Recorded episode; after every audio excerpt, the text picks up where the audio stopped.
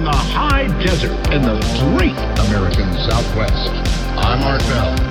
Slamming into your radio like a supercharged nanoparticle of unobtainium. My name is George Knapp. I'm Richard Syrett. This is Connie Willis. I'm George Noory. Welcome to Coast to Coast AM. It's great to be here. Welcome to Coast to Coast PM, the number one unofficial Coast to Coast AM podcast. We are two brothers that analyze the world's largest overnight paranormal radio show known as Coast to Coast AM.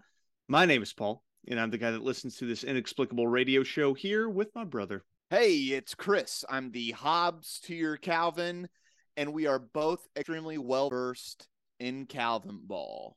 That is, what's Calvin Ball? Oh, well, maybe we aren't both well versed in Calvin Ball. Calvin Ball is a game created by Calvin and Hobbes in which there are no rules. And so you just make up rules the whole entire time, which I thought is essentially what we've been doing. Well, that's a fair point. This this entire podcast is basically one giant Calvin Ball then. Just one giant Calvin Ball. So see, you are well versed in Calvin Ball. You just didn't know it. Been doing it this whole time and I had no idea. Well, Chris, we have a show today that I'm excited to bring to you. More making it up as we go along. Exactly. This is going to be an episode from Ian Punnett's interview with Bradley Garrett on August 9th, 2020, about Bradley's book, Bunker What It Takes to Survive the Apocalypse. Yes, dude. We need to know this information right now. Apocalypse is inching closer and closer per the doomsday clock. That um, we're what 90 seconds away from uh the apocalypse, oh, I, think, I guess. I, I, think it's like 10 seconds. It's not 10 se- it's 90 seconds, I'm pretty sure. I dude, I think it's like 2 seconds from doomsday. Let me look this up. We are 90 seconds from midnight. We are not 2 seconds from midnight. We're one and a half seconds from midnight, dude. You can see apocalypse looming. Here's my problem. We're closer to midnight now than we were during the Cuban Missile Crisis, and that doesn't feel correct to me. Well, dude, we also live in the world of infotainment, so that doesn't mean anything. But, anyways, all we're saying is we need to know how to doomsday prep. And that's what we are going to learn today. Bradley Garrett is actually quite awesome. He went and interviewed a ton of different preppers. So he has a couple stories from a lot of different types of preppers because there's a lot of different versions of this, Chris, that you can get into. So our guy is a doomsday journalist. He isn't an actual prepper. Yeah, he's an author and, who uh, wrote okay, a book about it. preppers. Got it. Got it. Yeah. All right. Cool. So we're going to be diving into not only how people are prepping, but what it means for our society at large. Man, this is going to get a little heady. So get it, get ready for it. I'm excited. I'm so excited. And this is actually a request from user Louis Mumford from Reddit, who had specifically uh, asked for more Ian Punnett. So we're bringing more Ian just for Louis. Hey, thanks for reaching out, Louis, and uh, I hope we do you proud. But before we get to all of that, Chris, we got to go check in with Tim Binnall at the Coast to Coast AM blog. Tim time. So today's article Michigan woman calls 911 with report of a chupacabra sighting. Oh my gosh, dude. Is this this our first chupacabra? I think this is our first time talking about the chupacabra. We haven't done any episodes or articles on the chupacabra yet. This is one of my favorite cryptids. The we should cover it. So I'm Art very excited. loved the chupacabra. It's a fun cryptid. It's an incredibly fun cryptid, dude. And I like that kind of Tex-Mex vibe to the chupacabra. Yeah, you know, it's crossing the border, dude. That's the thing. Borders are made man-made constructs. Man, the chupacabra cannot be contained by a man-made border. That's exactly right. That's exactly right. It is the Tex-Mex of cryptology. So, to today's article, Police in Michigan responded to a rather unusual call this week after a concerned resident reported seeing chupacabra. Pump the brakes. Pump the brakes. What is the chupacabra doing in Michigan? You know, the chupacabra went north for the summer, maybe, and is now actually it's way too far into winter. I don't know what it's doing up there. No, dude, I th- I'm thinking this may have to do with global warming. Oh, it's getting a little it's too it's hot. Too hot in the Tex-Mex region. It's having to migrate north. You know, no one thought about this as a potential issue with global warming. What is the impact on cryptids? Yes. It's terrible. And as urbanization happens, chupacabras are going to be coming into our cities. We're going to have to be careful. What? Be careful of your dogs and cats. Definitely watch out. So, according to a local media report, the strange incident occurred this past Wednesday evening when a woman in the community of Jerome Township phoned 911 claiming the infamous cryptid was lurking outside her home. And as if that were not odd enough, the creature was accompanied by a capybara. A capybara, Paul, is a rodent like animal found in South America. You are correct. That is exactly what that is. I don't feel dumb for not knowing that now because why would I know? Why do you know that? I know what a capybara is because I forget which country it was in South America, but a whole bunch of elites essentially create a created a like one of the first gated communities and the the capybaras who apparently roamed the land in which this gated community happened just took over the gated community like it was like hundreds of capybara just like pooping on lawns and like digging through trash and stuff and were a complete nuisance to these incredibly wealthy like landed gentry of like Bolivia. Well, I kind of like the capybara then, dude. That sounds like a they're doing l- the Lord's work out here. They're the people's rodent. Also, then they're they don't live in Michigan. No, that's what I'm saying, dude. All what are all these creatures doing in this small town in Michigan? Uh, it's chaos. Let's find out. we gotta we gotta dig in here. Despite the wholesale weirdness of the call, or perhaps because of it, the police were dispatched to investigate the report of a blood sucking chupacabra and its docile rodent companion roaming around the area. Can you imagine being the cop that has to take that call? We're going to listen to the dispatch call to the police officer here in a moment. BS. We got it. We got the recording. BS. I cannot wait to hear this call. Of course, Tim Binnall is going to find the call, Chris. Yeah, dude, that's that's good journalism, Timmy. Good he's journalism. a journalist of a highest caliber. Yes, very He's- high caliber. He's he's on uh, the short list for Pulitzer, I think. As one might imagine, there was neither a chupacabra nor nor a capybara to be found when police arrived on the scene. Sheriff Myron Greene later explained that responding officers, quote, verified there was no ev- evidence of any strange animals, and when the woman was asked why she might have thought that she had seen the creatures, quote, she said she was coming off using some intoxicated substances. That's my favorite answer in these stories, dude. And it's actually shocking how often it comes across, especially in cryptid tales. Yeah. I mean, it was like the buddy that uh, got murdered by the uh, Bigfoot when they were fishing. Yeah, we were uh, doing some drugs out there, and Bigfoot came and killed my friend.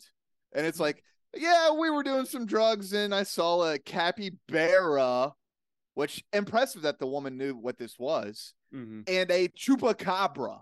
I just love the idea that she calls that in and then the cops show up and she's like, Well, I was a little high, so maybe it wasn't that. I was stony baloney, Mr. Officer. So, despite the revelation, the woman did not get into any trouble for making the misguided call to 911, as Greene mused that, quote, she honestly somehow believed those animals may have been there. Dude, the officers are just like, I don't want to do the paperwork to take this lady to jail. It's not worth This the is time. not this is not worth my time. This is not worth anybody's time. It was worth our time though. Let's hear this dispatch call. All right, so the police dispatch call to the officers who are going to head to the scene. Central 5147. You got the call. 5147. Like, Woodview Village Apartments. Been in contact with uh, April. Wishes to report an animal of actually believed to possibly be a chupacabra. 5147. Here you go again. What's the animal? A chupacabra, sir. She described. Under 2147.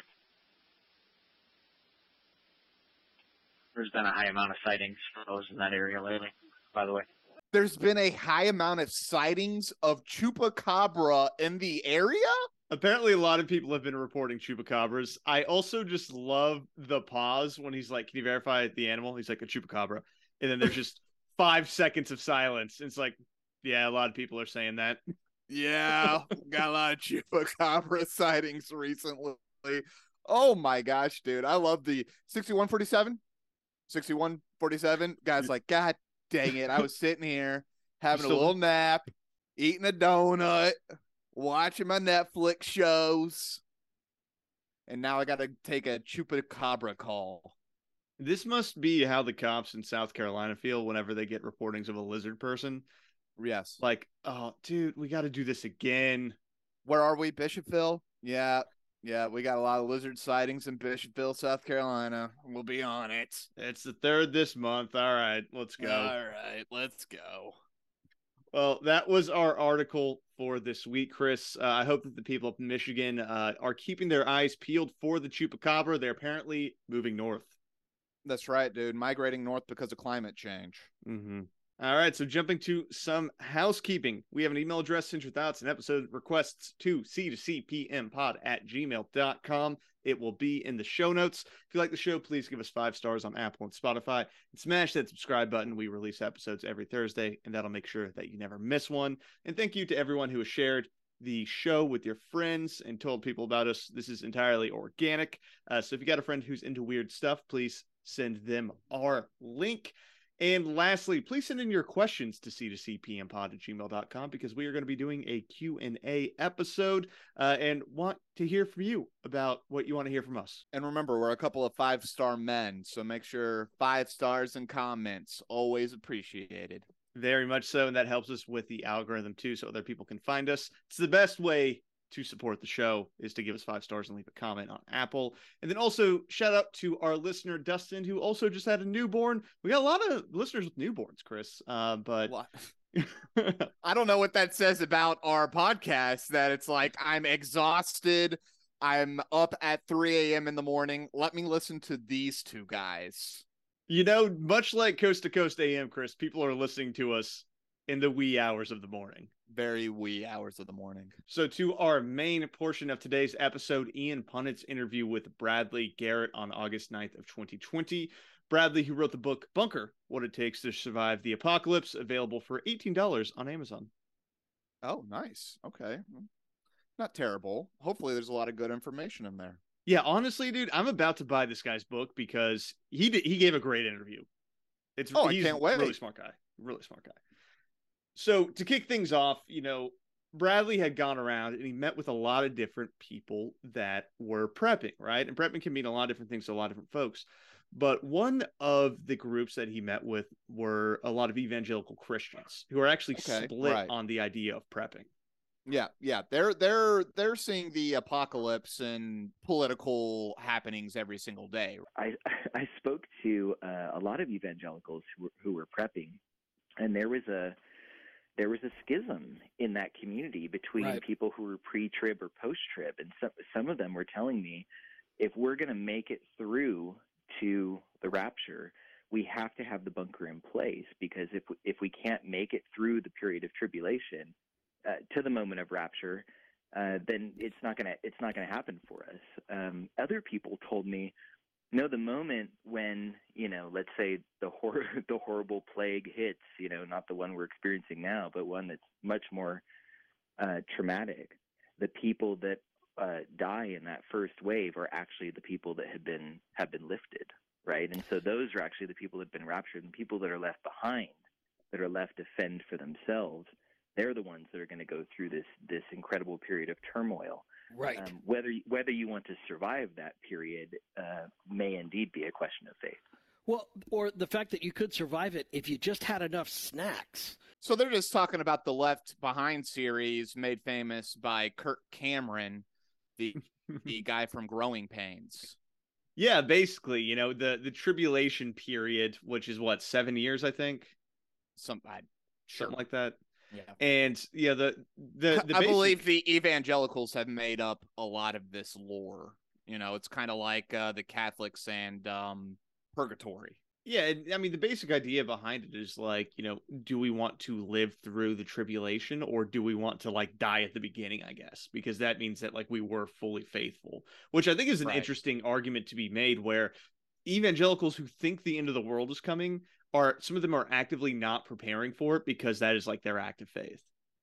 Right, right. They're they're going to be raptured and go to heaven right at the very beginning. So why would they prepare for something that isn't going to happen to them? Now, meanwhile, there are a lot who are preparing, and those people can either be preparing because they think there's like an imminent nuclear war, they may actually believe in the apocalypse, or they just think like we're going to have a civil war in the country and they need something to defend themselves.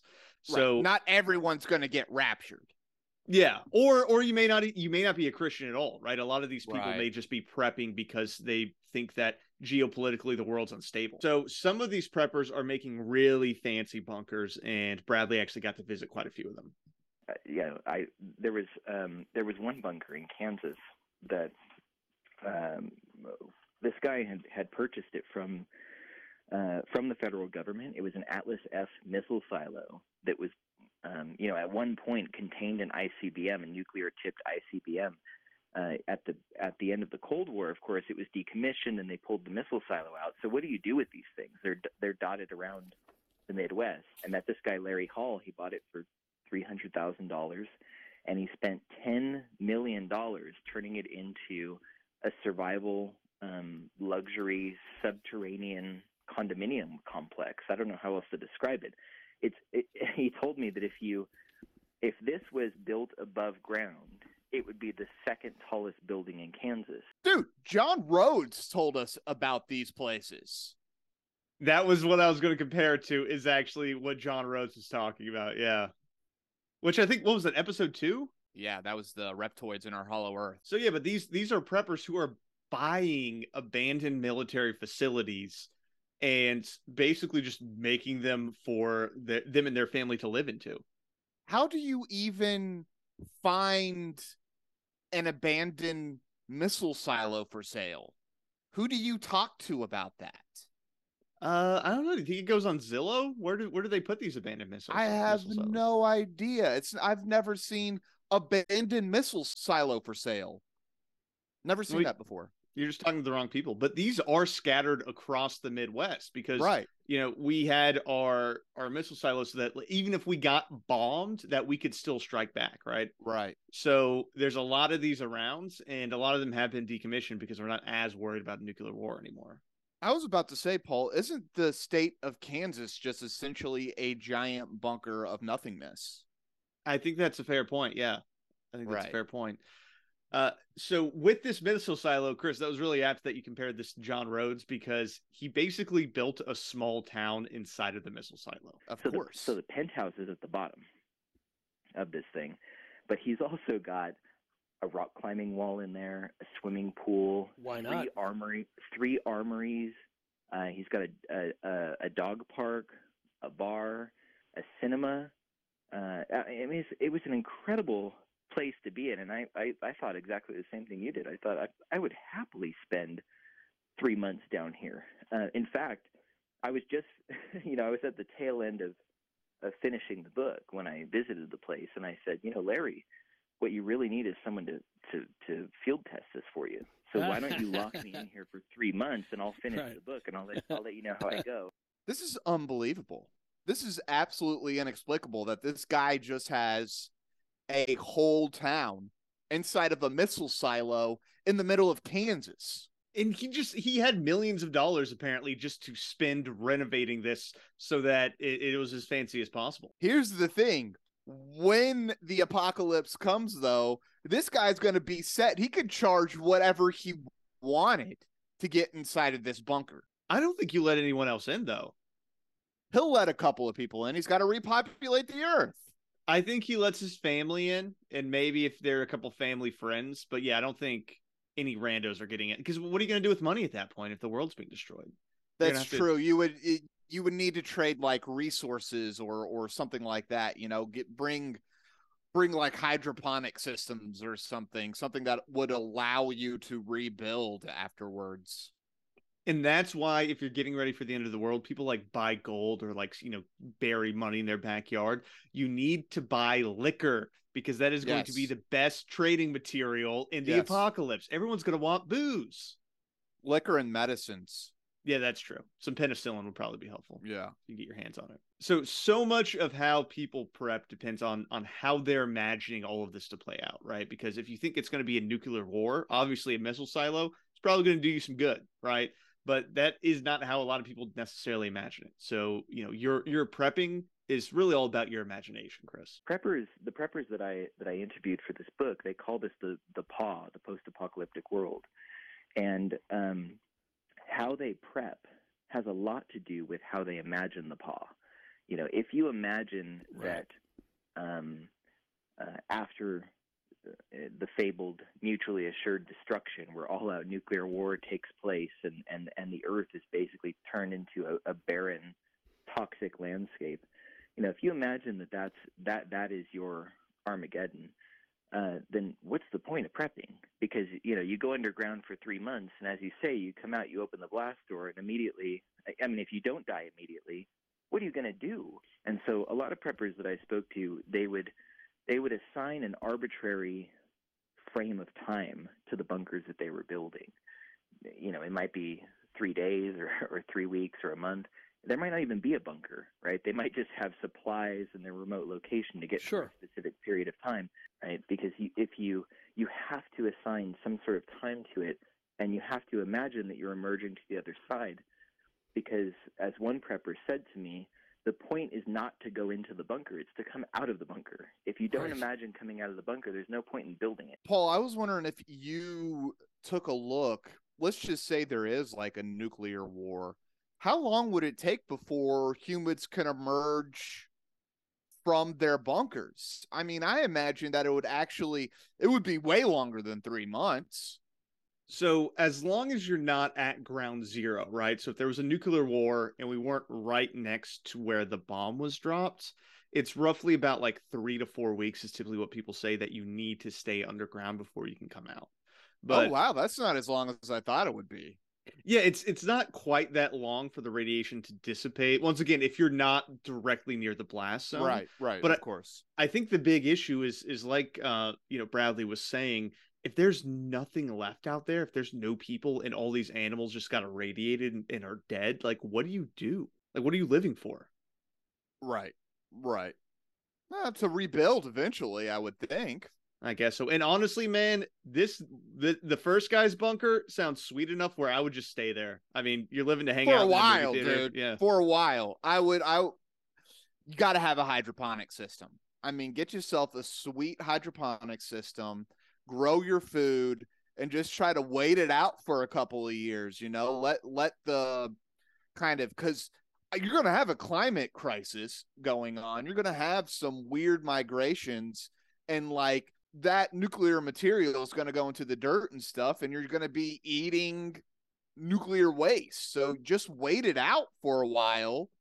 Give yourself a good year or two yeah, and and if you have a sweet enough setup, I'm sure these people are like, yeah, I could I could hang out here for a bit, especially if you have family and friends there, right? Right. You're not alone. If you're alone, psychologically, that would probably take a giant toll on you. Big time, dude. You would have to. I mean, these would have to be little mini arks, dude. Mm-hmm. And it was funny because I was thinking of Graham Hancock a little bit and his argument that during these meteor events that destroyed you know this this precursor civilization that they were going underground. They were building these like little bunkers under the ground or into mountains to hide from the the destruction that was coming from the skies. And like you said they would go in there for a few weeks and then they would come out when things looked like they had come down somewhat it's funny that you say that because we are going to talk a little bit about ancient bunkers as well. Uh, so Perfect. put put a pin in that note, uh, and, and, we'll definitely get there. But yeah, it's it's really interesting, and I hadn't really thought about that part of prepping before because you usually think of it as like crazy redneck guy, right? Like anyone right. who's watching Last of Us right now, episode three, that's the kind of guy that you think about and this is this is really different from that. And it's also thinking about what happens after after the week or three weeks or three months that you think you're going to be down there. How do you imagine you're going to be able to come out and what that what's that world going to look like and how are you going to be ready for it? And those are really interesting questions. Now here's another interesting thing chris. Did you know that you can timeshare a bunker? I'm not surprised by that at all. But the other piece to that is you have to then almost always stay within some reasonable distance away from your bunker. That you this cuts down on that European you know river cruise you've been dreaming about or something. You know, you're not going down the Danube. Well, one of the preppers that I met had a had a solution to that. He uh, he's called Dr. Drew Miller, and he began constructing his first bunker in West Virginia, um, within fleeing distance from Washington D.C. He's now building a second bunker in Colorado, and eventually, um, what he would like to do. By the way, I'm using bunker as a kind of shorthand here. He's what what he's building are um, uh, secure off-grid facilities. Okay. So it, it, he wants to build a dozen of these eventually all over the country. And what you do is you you buy into these. It's a bit like a timeshare. You know, you pay uh, a thousand bucks a year, and you buy into the ranch, Fortitude Ranch. And then when you need to retreat from a disaster, wherever you happen to be in the country, you can retreat to the nearest ranch. And as long as you've got your Fortitude Ranch token, they will open the gates to you. That's the plan, anyway. It's kind of an out of timeshare. But I'm bummed. Dude, that's literally Vol- what Vault-Tec was in the Fallout video games. A private corporation that built vaults all over the United States and then sold spots within those vaults. We're making it real. We're making it real. That doesn't that doesn't make me feel good that this exists. You know my favorite part about this, Chris? He mentioned the first one being in West Virginia. It's really close to me. I'm like 30 minutes away from this place. Oh my gosh. Have you looked up how much a, uh, a timeshare within this private ranch is? I did, and it's actually it's it's a really interesting breakdown. So he's planning 12 locations across the country. Like I said, one's within about half an hour of me, so I may get some tokens for this. Now, it's based on a cryptocurrency model. Nice, of course. So you can Blockchain, baby. if you go to fortituderanch.com, you can get all the details on this if you're interested in your, you know, bunker timeshare. But one We'll token it in the right now, notes. yeah, one token right now costs three hundred dollars. That's Now- not that that seems totally attainable. But here's the thing: you need multiple tokens to get in. Okay. So to get How many a- tokens do you need? to get a five year stay in a quote Spartan like accommodation, it costs eleven point five tokens, which is about thirty three hundred dollars. Okay. Now you can also buy 15 or 50 year stays, and then each comes with a different number of tokens that you need to provide um, to you know increase your level of, of accommodation. And to give you an example of what a luxury accommodation costs, five years in the luxury suite at a Fortitude Ranch costs about eleven thousand dollars currently. For a little peace of mind, Paul, that doesn't seem so bad. The Spartan accommodations for five years kind of scares me a little bit. It's mainly really lame bunk beds that you have to sleep in, and you'll get like a foot locker with that. I was gonna say, and I feel like a lot of gruel or something like that. Mhm. But you also get discounts if you're buying for a couple or families. So that way, Oh, if you show up with your family, you'll need you know less per person. So it is economies of scale. Right. Well, and you would want more families to build group cohesion. Mm-hmm. A whole bunch of single men, you're going to turn into a a roving band of degenerates very quickly. Yeah, that's when Cormac McCarthy's The Road occurs with a bunch of cannibals running around Right. eating people. Yeah. Right. Right. Shout out to my 11th grade English teacher on that one. So, Chris, like I had said, the ancient world also had bunkers. So this isn't necessarily something new, right? We've been doing this for a really long time, just We've for different been- types of reasons. Hey, as long as humans have been killing each other, you had a group of them who were running and hiding in the hills, baby. And um, I went to this site called Tulum, which is right on the coast. This is a a, a site where the Maya people lived, um, totally peaceful, tranquil, on a beautiful blue sea. And at right at the at the end of the occupation of this place, they started building these walls, and the walls are are haphazard. I mean, they they look nothing like the the gorgeous temples um, that you know comprise the the main part of the, the living space there. And one of the theories that the archaeologists put forward is that when the when Europeans arrived and brought all of this disease with them, uh, the Maya people had absolutely no idea what was happening to them, Right. and the only thing they could imagine was that they were being attacked. by other humans because you know the the disease is invisible. And so what do you do? You build walls very quickly right. to try and keep the the disease out. And I've started thinking about these these bunkers in a similar way. It's like uh, it's like our it's like our our society is diseased. I think and so and so we've started building these spaces in anticipation of something, you know, an invisible threat, a sense of dread, a sense of unraveling, a sense of the unknown. If we were an archaeologist in a thousand years and we found these these places, we might interpret them in exactly the same way. Dude, that was super galaxy brained. Isn't th- this is the most big brained episode, man? I am such a fan yeah. of Bradley Garrett. that was actually really incredible. It's such a great point mm. that bunkers are a symptom of this disease that we see all over Western society a breakdown of the institutions. And when you have a breakdown of the institutions, people take control in whatever ways they can into their own hands. And a way that a lot of people that we're seeing, or at least some people, are are building these bunkers to to hide away from when the whole thing finally collapses because there is a belief that that is coming. That collapse is imminent. Yeah, it's about the both the perception of collapse and the insecurity that our failing culture has created, right? Where we right. no longer feel as if that the way that we're living life is sustainable and that can come on all sides of the political spectrum, right? Because there are people on the right who are prepping because they think that the government's going to collapse in some way, and there's a lot of people on the left who are uh, who are prepping because they think the the climate and the ecosystem is going to collapse, right? And there's right. probably people that have a mixture of both. You know? Yes, yes. It's it's it's a both and yeah. situation in this well, case. Which one gets us first? I guess is the real question. right. Yeah. Well, and here's the either one is going to lead to the other, probably. Like yeah. as the climate gets worse, that's going to create more friction points in which war is more likely to happen. And the same thing too, when we have a government that's incapable of doing anything at all, we're not going to be able to resolve the issues that come from a worsening climate. So it's just it's going to be this like vicious cycle of both slowly destroying each other. Uh, so that's really nice. Well, and the last thing they can do, the last thing they can do is create weapons. Mm-hmm. That's the last thing our government can truly do is create weaponry. And that's a bad sign too.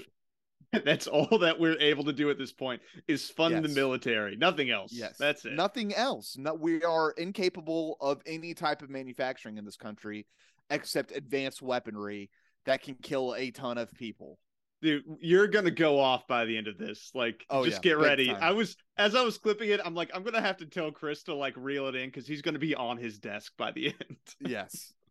All right. So a really interesting fact was that uh, he actually talks about the earliest bunkers that we have, which come all the way from the Hittites. Well, I, I, I looked into. I was trying to figure out when the earliest point in history was that people started burrowing into the earth to protect right themselves and their possessions.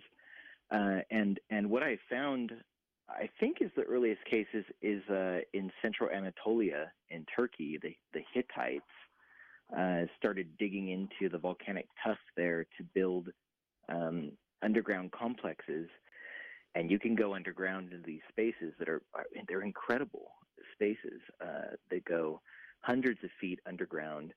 They've got uh, you know these ventilation shafts. I call them snorkels to the Earth's surface. Right, exactly what they and are. You, and, and they, yeah, and they had um, uh, space down there for in one of these cities for twenty thousand people, wow. including livestock, water, food. You know everything that you would need to sustain the community. Paul, have you seen pictures of this place? Yeah, it's actually really impressive. It's pretty much it's what you would think. Absolutely incredible. We'll put it in the show notes if you haven't seen it please click on it because the human engineering and ingenuity of this underground bunker is incredible and to think that they did it in this ancient time is incredible and paul did you know that graham hancock believes that this is actually a much older system than even the Hittites. No, I did not know that Graham Hancock was involved at all. Yes, dude. He thinks that this that this is much older and was actually built in the time of these meteoric showers that were happening in 10,000 BC. Well, re- regardless of whether or not it was, you know, related to to Graham Hancock or not, uh, it is incredibly impressive. So the uh, Cappadocian network that he was referring to is a network of 40 underground cities, one of which was discovered in 1963 when a construction crew was trying to build a house and they accidentally sledgehammered into one of the tunnels. And they're like, "Oh wait, we just discovered a giant cave network." Uh, and these these networks included wineries, they had oil presses, and they had room for stables and animals, as well as uh, like giant stills for water too. It's it was this crazy network to defend themselves against invading forces, so they could just hide underground essentially. I think it was created to keep themselves safe during uh, apocalyptic meteor showers, Paul. But yeah, no, no matter what, it was made for a bunch of people to hide for weeks on end. And interestingly enough, too, it was also used by early Christians who hid in the caverns during the second century. Right. And one of the things that uh, Bradley when they're being when they're being martyred by the Roman Empire at the time. Yeah, one of the thing that one of the things that Bradley postulates as well is that the resurrection story, which includes Jesus being buried in a tomb with the giant's uh, rock in front of it that gets rolled away, right? That's actually how they blocked off the different sections of the tunnel system in case invading right. forces got in. They had these giant rocks. So he thinks that potentially the resurrection story was influenced in some way by these tunnels, which I thought was right. kind of a cool side side. Very interesting. Very yeah. interesting. So in terms of shelters in the United States. It started roughly during uh, the Cold War in yes. Britain. They actually made shelters during World War II. They had these like little tent shelters they would build in their backyard whenever you know there were bomb runs done by the Germans. Um, but in the United States, it was the Cold War that really started things off. Well, I mean, think about it. Until World War II, probably this whole city's being destroyed was unthinkable it didn't really happen. I mean, you occasionally got like something like the Civil War where Sherman burns down Atlanta and burns down Columbia and burns down Savannah, right? Like, yeah, that happened occasionally, but you didn't really prep against that. That was something that was pretty rare. World War II and the fire bombings of cities and stuff where people are actually starting to go underground into their metro systems and stuff like that, going into bomb shelters. That's the first time that you really even had to think about that. Which would be terrifying if just imagine where you live. Like you have nowhere to go. The Germans are just bombing. Right. And you have right. to run underground or hide in a tin shelter that you build in your backyard, right? That's right. So terrifying. So in the United States, though, they start testing extended shelters during the Cold War because a big question is, you know, you're going to have to stay down there for a couple of weeks. Is everyone down there going to just kill each other? And in the tests that they did during the Cold War, there were a number of tests done uh, both in the United States and Germany, as I found in, in the research for my book. Uh, people were able to survive absolutely fine and get along and cooperate. They could make it through two weeks without a problem because they knew there was an endpoint. Right. The, the the problem with the bunkers that are being built today is that if you're building for a ter- I mean, you know, a terrible disaster. Imagine you're building for, you know, an extinction level event, whether it's a a total nuclear war or artificial intelligence uh, suddenly achieving escape velocity, or um, uh, an EMP, you know, a, a coronal mass ejection that wipes out all of our electricity for years. It's really difficult to imagine how you make it through that situation in an underground space. Uh, you can you can build a space, you can engineer a space uh, that technically will serve that function, but in terms of the the psychology of the the passengers, if you will, uh, you know, it, it's very difficult to engineer those space spaces eventually you're going to go crazy is what he's saying yeah pretty much which is is a concern that i feel like a lot of people may not think about quite often but especially if you're involving other people i think what this kind of points to is one of the sicknesses at the heart of American society right now is that we don't really have a society or community. Right. Yeah. The the communal aspect that's needed to create an underground world for weeks on end doesn't exist in America. Yeah, the Hittites apparently had it where they're like, yeah, we'll all be fine living underground for a while with Right. 20,000 other people. But could you imagine living with your neighbors stuck in a bunker for an extended period of time? Like, I bet you most of our listeners don't know their their neighbors' names. You know what I mean? Right. Because I don't know my neighbors' names. Right. Right. Yeah. Uh, now multiply that by 10,000, Mhm. right? You got a And you're- problem. yeah, you're you're getting close to a real issue here. That's Yeah. such an interesting point. That's Yeah, such an interesting point. Man, we really are tackling some ills in our society discussing bunkers. I know it's so interesting. You never would have thought it. Yeah. So another interesting developer, Chris, of these bunkers is based out of California, and he's already actively moved people into these bunkers, right? So we're kind of People getting a are already test case. living in these things? Yeah, he has communities that he's built already. This CEO of the Vivos Group, Robert Vicino, this California developer who was behind something called X Point. Um, he's kind of a fascinating character.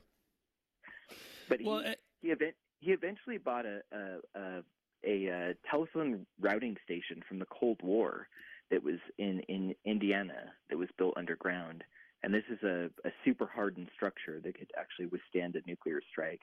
And he he built a bunker, and he's got 35 residents in there. And uh, I spent a couple of days in that bunker. It's it's quite impressive. And so, is it completed? It's completed and it's and it's full. Um, there's some friction amongst the residents, um, as as you could imagine. You know, different people have different ideas about how the bunker should be governed and what kind of defenses they should have. Um, but he did finish that one, and now he's working on a new facility in South Dakota. He bought um, 575 semi-subterranean concrete bunkers from the federal government uh, he's moving families into them, and he's got about 40 families in there now. They've got running water, and they're building a community. And it was I was there in the in the first days. Paul's unbelievable to me that there are so many bunker businesses in the U.S. It's apparently booming, pun not intended. But Nice. and not only that, but people are actively living in these bunker communities already. They they've just moved in. There's always been a move back to the land movement in the US, right? You know, these these kind of communities that pop up in rural areas, homesteaders, things of that sort. Um so I guess it's not too surprising that there would be these communities that would build up over time dedicated to the idea that we need to prep, we need to prepare against the likely, you know, fall of the state and the uh, likely, you know, global apocalypse that's coming in whatever form that they believe. And I mean, the biggest problem too with these right now is that he Ga- uh, Bradley Garrett talks a little bit about how there's already political unrest within the communities, and we don't even have the stressor of an actual apocalyptic event yet. So Right. My question would be if we're already having unrest and people are already not getting along together within these organizations and within these communities, what's going to happen when, you know, shit actually hits the fan? I actually disagree a little bit, especially in a community that small. I would think that the stressor, the stress from the outside would actually act as a cohesive unit. The reason that there is such a lack of group cohesion is because there is no unifying enemy right now, right? There's the one guy that believes the AI, the artificial intelligence, is cause is going to cause the apocalypse. There's another one that believes it's going to be nuclear war with China or Russia or you know some other nameless enemy, right? Global jihad or whatever it is. Uh, there's another person that believes that the coronavirus was it, right? And so all these people have all these myriad of reasons to believe, you know, they all believe that the end is coming. They don't know when, they don't know what's going to cause it. And so there's all these arguments that can take place. It's only once the thing happens that I think the the external forces would push the group together in somewhat a cohesive manner. But I'm sure you're right. In a lot of instances too, it if they can't they can't work together now, how are they going to work together when shit really hits the fan?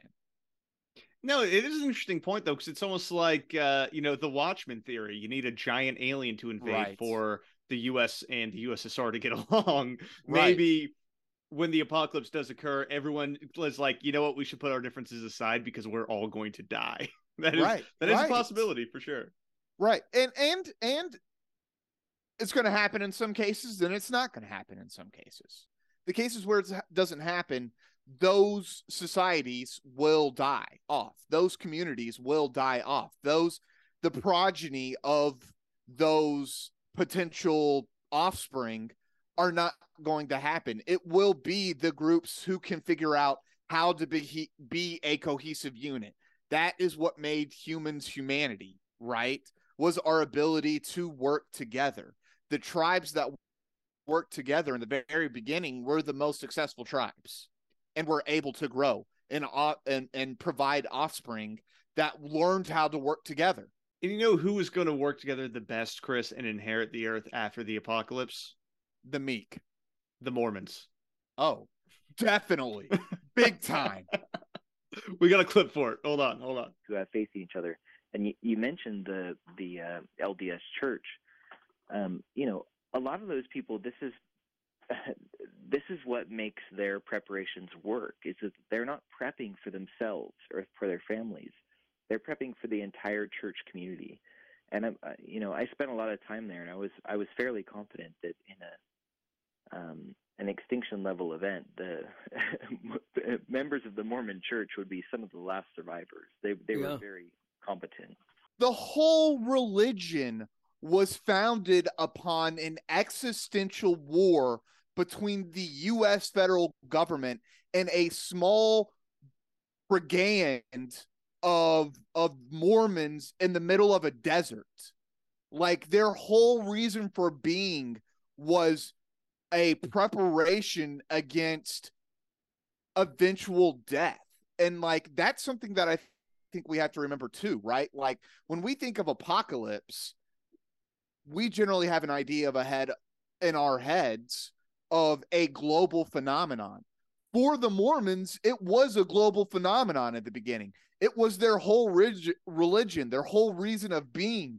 The you know, all these people moved hundreds of miles through incredibly tough terrain to create this religious, you know, city, golden city on the hill.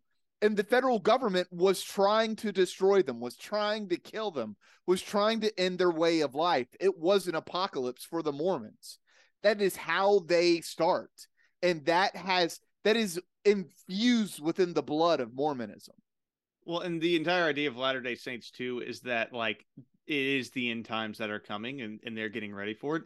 And the other really important part too is that, you know, that entire history of Mormonism, along with, you know, Mormons today, they have a really strong sense of community. And I think, you know, what Bradley Garrett's talking about is that there's a lot of preppers who are only looking at survival for them and their family. But when you're looking at survival of the community, like you had said before, Chris, that is how humanity survived. We didn't survive by looking out only for ourselves. We survived because we had built communities and because we were able to support each other and that you thought of something bigger than yourself and not just like, oh, I need to survive three months. It's like, no, I need to make sure everyone around me survives three months. And ultimately, that makes your chances of survival stronger, right? Because you have a community doing Right. the same for you and also supporting you, which is a really interesting thought. And I think the Mormons, you know, there are a lot of Mormons who are prepping and they're probably going to make it uh, a lot longer than a lot of folks, and they'll probably inherit the earth. So you know, kudos kudos to the Mormons. And legitimately, I don't know if many of you knew this, the Mormons have the best survival gear. It is the cheapest food per pound in their survival buckets. So go get you a couple of LDS Mormon survival buckets of food. and That's a here's the free- thing. That's a free. That's a freebie, Mormon Church. I expect a, a payback um, later down the road when the So- apocalypse comes. When it comes to the other bunker communities, though, Bradley is very skeptical of their chances. uh, you know, it's people who can build things, people who can craft things, uh, people who can grow, people who can who can hunt. You know, these are the people that you're going to trust in these kinds of communities, and they're not the people who can afford to move into them in many cases.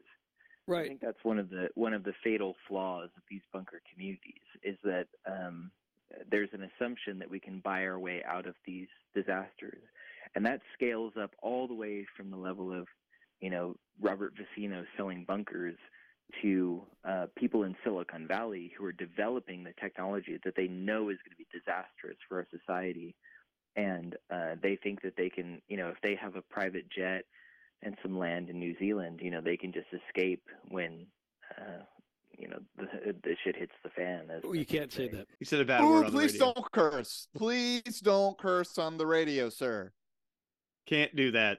But there is something to that, right? Like this capitalist mentality to exploit people's fears of the apocalypse are exactly the thing that tells us that this is a worthless endeavor. They are sucking the reason to keep the whole movement going. The whole reason to keep humanity going is our ability to work together to create beautiful things.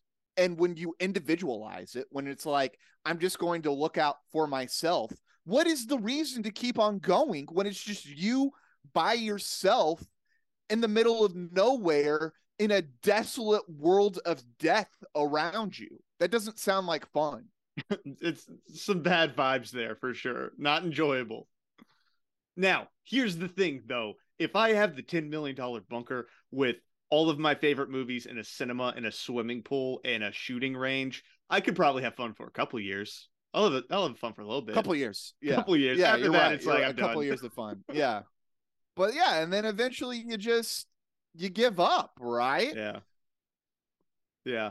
So he he also goes into a bit, Chris, about the government's reaction to bunkerism and how they've acted during the Cold War um, and afterwards as well, which I, I thought he had some really interesting thoughts here. Yeah, yeah. I, I mean that that logic, that Cold War logic, I think was alienating for a lot of people because it was the first time that we realized that our government wasn't willing to or able to protect us from a threat that they had created. We're the only nation in the world that has used nuclear weapons, and yet when the nuclear strategists like Herman Kahn went to the federal government and said, "This is what we need to protect." the U.S. population inside blast shelters, the government rejected those those figures and said absolutely not. And then they turned it upon us to protect ourselves. They said it was our responsibility. Truman said that. Kennedy said that, uh, and and it's gone on from there. And and we realize now, of course, that the government built bunkers for themselves. Right. And at the time, that was th- those were conspiracy theories, right? That The government had built bunkers to protect themselves and their families and their aides. Now we know that's the truth. And we know that it's the truth that there's a rather large bunker under Mar-a-Lago. yeah, there sure is. That's such an interesting point that America's the only country to drop a nuclear bomb, yet we are probably the most fearful society in the world of a nuclear apocalypse. Yeah, yeah, it is. It is really interesting, and I I really enjoyed his take too on the government only looking out for themselves because I think it goes Right. back to the individualism that we are talking about, where Yes. e- even our government doesn't care about society. They Right. care about protecting their own hides, right? Yes, yes, a hundred percent. But this is this is the problem. This is the this is one of the roots of all the problems in American society is that our elites do not build society. Our current elites do not think about 10, 15, 20 years in the future. They are thinking about next quarter. They are thinking about what is it what how much money can I get out of this thing? And not how can I make the society better? How can I make the American people better? And you don't think that people pick up on that? It spreads. It spreads. This grift culture was spread by our elites. So, anyways, that's all I really got to say about that. Yeah, and just a quick call out too, because uh, once again, a lot of this is really close to me here in Virginia. Right across the border in West Virginia, there is a, uh, a very nice hotel called the Greenbrier, and underneath this super swanky hotel is a gigantic bunker built during the Cold War that could house all of Congress and the uh, executive branch and their families, and actually is set up to look like they're still in Washington. So the president and the speaker could all be there in front of their fancy desks and in front of these fancy backdrops. So it looks like they're still in DC when in reality they would be hiding in a bunker underneath the Greenbrier in West Virginia. You can tour it nowadays too. I'm actually going to go with my wife soon. It, has got to be gigantic. It's huge, huge, huge bunker to sustain a, a nuclear blast. Yeah. That's incredible while all this was happening, while all this being built, Truman, Eisenhower, and Kennedy all shot down the opportunity to build fallout shelters for the American community, which meant that they said, Kennedy literally said, Americans need to build them themselves. He told Americans to go build their own fallout shelters instead of funding it with federal dollars, instead, funding with federal dollars the ability for all of the government to hide while everyone else dies. Thanks, JFK. Isn't that wild? That's so wild. You know, meanwhile, they're building a state of the art underground bunker that is literally miles upon miles. And they can't even like say, we'll build a little tornado shelter in your backyard, America. Yeah, and then they're gambling with everyone's lives with their geopolitics, constantly goading the USSR because they're going to be fine. It's the rest right. of us. They're totally to fine. They're totally. They're like, we got a great place in the hills of of West Virginia. This is great. Have you seen the Greenbrier? Gorgeous. It is gorgeous. gorgeous. In the fall, beautiful. All right, so we got one more rant, Chris, because it's not just about. I just love seasons. The government. It's also about corporations and the rich. Well, we we are. There's no doubt that we're in an age of, of rampant inequality. The people who have the means are making absurd preparations to protect themselves, and um, it's it's very strange that we turn on each other rather than turning on them, right? That we that we see them as our saviors. You know, Bezos is going to take us to mine asteroids, and Richard Branson is going to you know create uh, galactic tourism and Elon Musk is going to help us colonize Mars. Why don't we fix the problems here now? Right. These right. people have incredible resources, and they can help to fix the problems that we're facing now. And instead, they're they're focusing on these weird pipe dreams, whether it's the the colonization of space or resurrection of of of you know a consciousness in a robotic body in some future that we can barely imagine. Well, what these people do not live in the same world we do. And just like, you know, we we vented our frustration on those government elites in the 1980s in the form of the the survivalist culture that you know uh, harbored all of this anti-government sentiment. We should feel the same way towards the CEOs of these corporations who have absolutely no regard for for uh, humanity, for our existence, for our care, they only care about their bottom line, and they think that they have an escape plan for themselves, but they really don't. You know what they what they have is a fantasy that they hold in their minds, and a fantasy that doesn't include us. Dude, Bradley is walking down the true path. Dude, that was incredible. Is, he is my he is up there with uh, Professor Masters as one of my favorite guests on Coast. Honestly, that was so good in the last line uh where he talks about them building a future that doesn't include us, I think just sums it right. all up perfectly. We are not involved in any of their plans, be it you know Congress, be it Bezos and Musk, the the normies or as you know, Kanye West, infamous anti-Semitic, now calls them the NPCs. We're all NPCs to them. Right. We aren't right. real. Yes. Yes. Well, we're we're chattel, right? Yeah. We're we're you know, we're not even pawns on the board. Mm-hmm. We don't deserve to be on the chessboard. You know, this whole like they're going to make us eat insects and it's like they don't care if we eat. what are you talking about? They're going to make us eat insects. We're going to starve to death. What are you talking about? Yeah. They're going to put us in pods. No, they're not. We're going to we're all going to be homeless. Wandering yeah. bands, dude. What are you talking about? Yeah. That's one of the biggest er problems with with conspiracies is people it's almost self-important in a way. It's like no, the elites don't actually care. They don't, they care don't at all. We're all going to be on the metaverse. And it's like, no, you will be dead.